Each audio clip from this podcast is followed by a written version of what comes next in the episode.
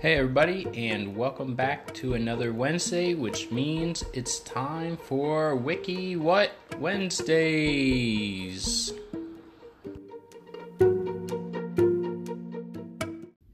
Hey, everybody, I'm your host, Skylar, and welcome back to another episode of Wiki What.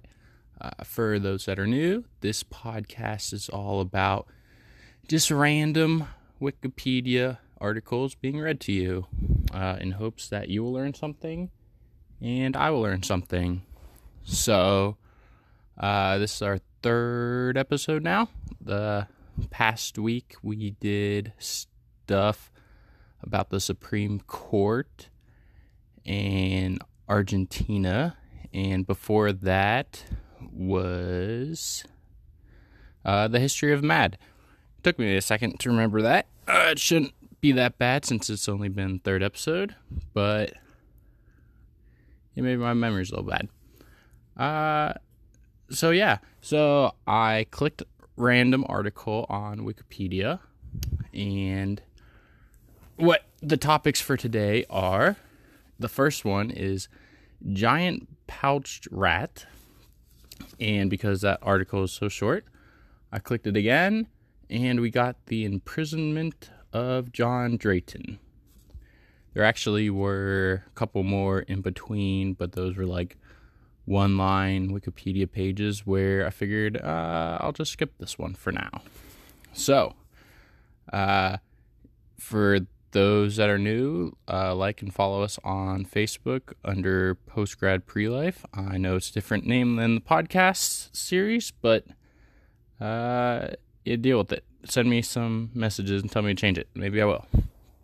Uh, but follow us on Spotify, uh, Google Podcasts, Apple Music Podcasts, wherever you might find your podcasts. So, let's get started with the first topic. The first topic of today's double featured the giant pouched rat. Uh, so, the scientific classification for this it is in the Animalia kingdom, uh, the Chordata phylum, Mammalia class, which means it's a mammal. It's in the Rodentia order, so it's a rodent. Uh, the family is Nesomyidae, and subfamily is Chrysotomini and the genus is Cricetomys. Uh, yeah, I don't really know what the family through uh, genus Genesis. Uh, don't really know the phylum either, but uh, I guess lots of people call it uh, the Chrysotomys, spelled C R I C E T O M Y S. So now I'll start the intro for what this Wikipedia page says. So it says the giant pouched rats of the sub Saharan Africa are large muroid rodents. Their head and body lengths range from 25 to 45 centimeters, which translates to 10 to 17 and a half inches uh, with scaly tails ranging from 36 to 46 centimeters or 14 to 18 inches. They weigh between 1 and 1.5 kilograms or 2.2 to 3.3 pounds. Natural history Giant pouched rats are only distantly related to the true rats, though they were until recently placed in the family Muridae. Recent molecular studies, however, place them in the family Nesomyidae, part of an ancient radiation of African and Malagasy muroids. The name pouched rat refers to their large cheek pouches. Females have been said to be capable of producing up to 10 litters yearly. Uh, that's about one a month. Gestation is about 27 to 36 days one to five young are born at a time. Females have eight nipples. Uh, these animals are nocturnal. They're omnivores and feed on vegetation and small animals, especially insects. They have a particular taste for palm nuts, and like many related rodents that are hind gut fermenters, they are coprophagous, uh, voiding soft fecal pellets of semi digested food that they eat directly from the anus. So that's kind of gross. Interaction with humans. Uh, this looks like it's the most uh, entertaining part of this uh, Wikipedia page. So pay attention. Uh, so, in many African countries, giant pouch rats are valued as an important food item, but they are easily tamed as pets. However, they were associated with an outbreak of monkeypox in the USA in 2003 and since been banned from importation to the US. So, in Africa, you can eat them or keep them as a pet, uh, but you can't do either in the United States. Uh, detecting explosives and tubular tuberculosis by scent. These rats are also becoming useful in some areas for detecting landmines. Their acute senses of smell is very effective in detecting explosives such as TNT, and at the time they are light enough not to detonate any of the mines. The rats are being trained by APOPO, a non profit social venture based in Tanzania. So they can sniff them out and they can uh, walk on them. So that's pretty cool. Uh, the procedure for training rats to detect landmines was conceived and developed by Belgian Bart Weetjens. Training starts at four weeks of age when the rats are handled to accustom them to human and exposed to humans and exposed to a variety of sights and sounds. They learn to associate a clicker with food reward of banana or banana peanut paste. Then they are trained to indicate a hole which contains TNT by nosing it for five seconds. They then learn to find the correct hole in a line of holes. Finally, the rat is trained to wear a harness and practices outdoors on a lead or a leash if you're in America, finding inactive mines under soils. Under at the end of their training, they are tested. They must find all the mines in an area of 40 meters squared or 480 square yards that has been seeded with inactive inactivated mines. It is a blind test. Their handlers do not know where the mines are. If they succeed, they are certified as bomb sniffing rats. So that is very similar to how they train dogs, I guess. Uh, but these rats look like they're the size of uh, maybe a small kitten. If anyone doesn't have a picture of this of them. Uh, but Google them. There's a cool picture with one called a hero rat and finding mines. Back to the article. APOPO is also training the rats to detect tuberculosis by sniffing uh, sputum samples. The rats can test many more samples than a scientist, hundreds a day, compared with 30 to 40 by traditional methods. Landmines and tuberculosis sniffing rats are called hero rats. So, who knew you could teach a rat to do that? That's pretty nifty. And lastly, for this article, uh, it's a short one, I told you at the beginning, uh, but this is called In Pop Culture. So, I guess in 2003, there was a remake of a movie called Willard, and uh, the rat in that movie's name was Ben, and he was a Gambian pouched rat.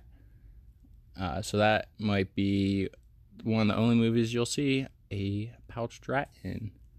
Also, uh, there was a documentary series called The Story of a Little Giant, and that featured a pouched rat named Isaac. And that is the end of this Wikipedia article. Um, so it's pretty short, but now you know about these African rats that you can eat or have as a pet, or send them to a minefield, or keep them in a hospital to find uh, issues wrong with you. So, what a uh, interesting read. And now you know all about these uh, pouched rats. So we'll take a quick ad break and then we'll start with the second uh, article from today. And we are back from the ad. Hope that wasn't too sh- too long of a break, but the next uh, article we have for today involves the imprisonment of John Drayton. So, the imprisonment of John Drayton was in 1904 and was the first, and until the Brown Fitzpatrick privilege case in 1955, was the only time that an Australian parliament punished somebody under the parliamentary privilege provisions. The incident. So, the incident arose over the forfeiture and subsequent reinstatement of a gold mining lease. The lease, known as the Empress of Coolgardie, was owned by the Phoenix Company, which went into liquidation in 1902. The following year, a prospector named Daniel Brown applied for forfeiture of the lease on the grounds that it had not been worked properly by the owner. The Phoenix Company responded with the assertion that it was protected from the labor conditions of the lease under the Companies Act because it was in liquidation. This argument was initially rejected and the lease forfeited. Eventually, however, the matter came to the attention of uh, the Attorney General of Western Australia, Sir Walter James, who ruled that the forfeiture was not valid. The lease was then reinstated. During the incident, John Drayton was the editor of the Kalgoorlie newspaper called The Sun. The Sun's coverage of the incident included allegations that the Minister for Mines, Henry Gregory, had robbed the prospector to reward the capitalist and was to blame for the reinstatement of the lease. The investigation. Late in 1904, the legislat- Legislative Assembly established a select committee to look into the incident. A number of witnesses, including Drayton, were summoned to appear before the committee on October 30th. On receiving his summons, Drayton reportedly stated that he did not intend to answer it, and accordingly he was not present at the appointed time.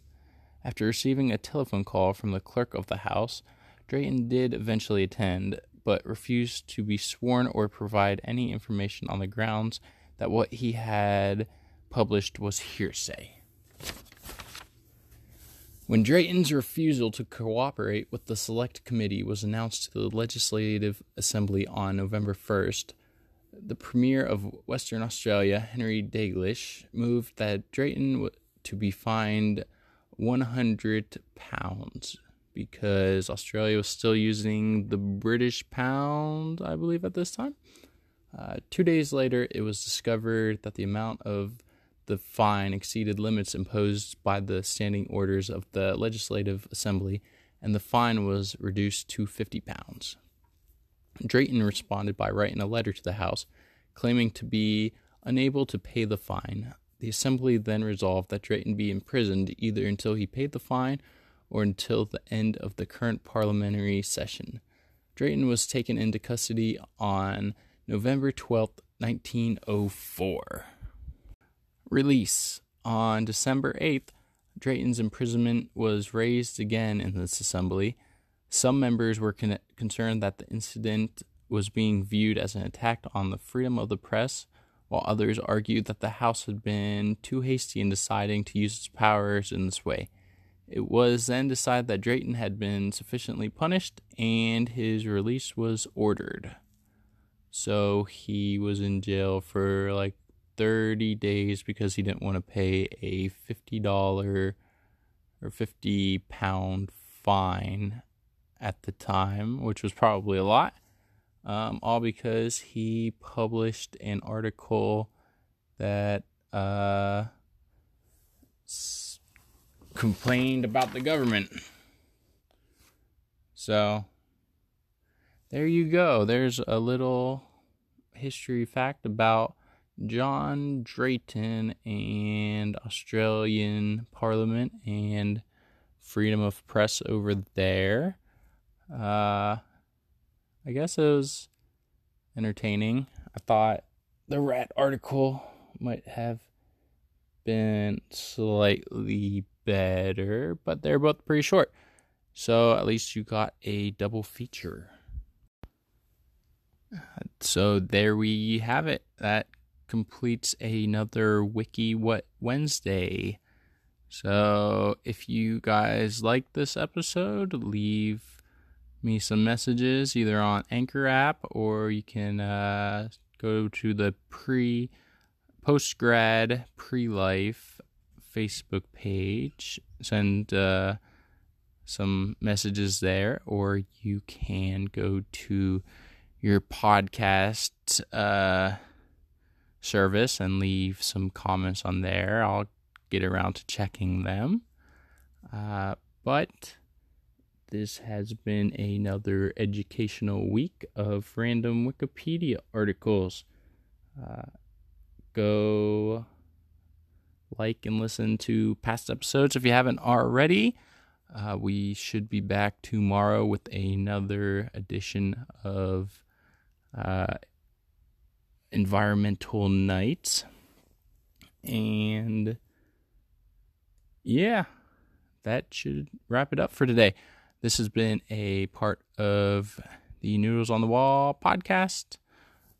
I have been your host, Skylar. I will see you next week. Bye.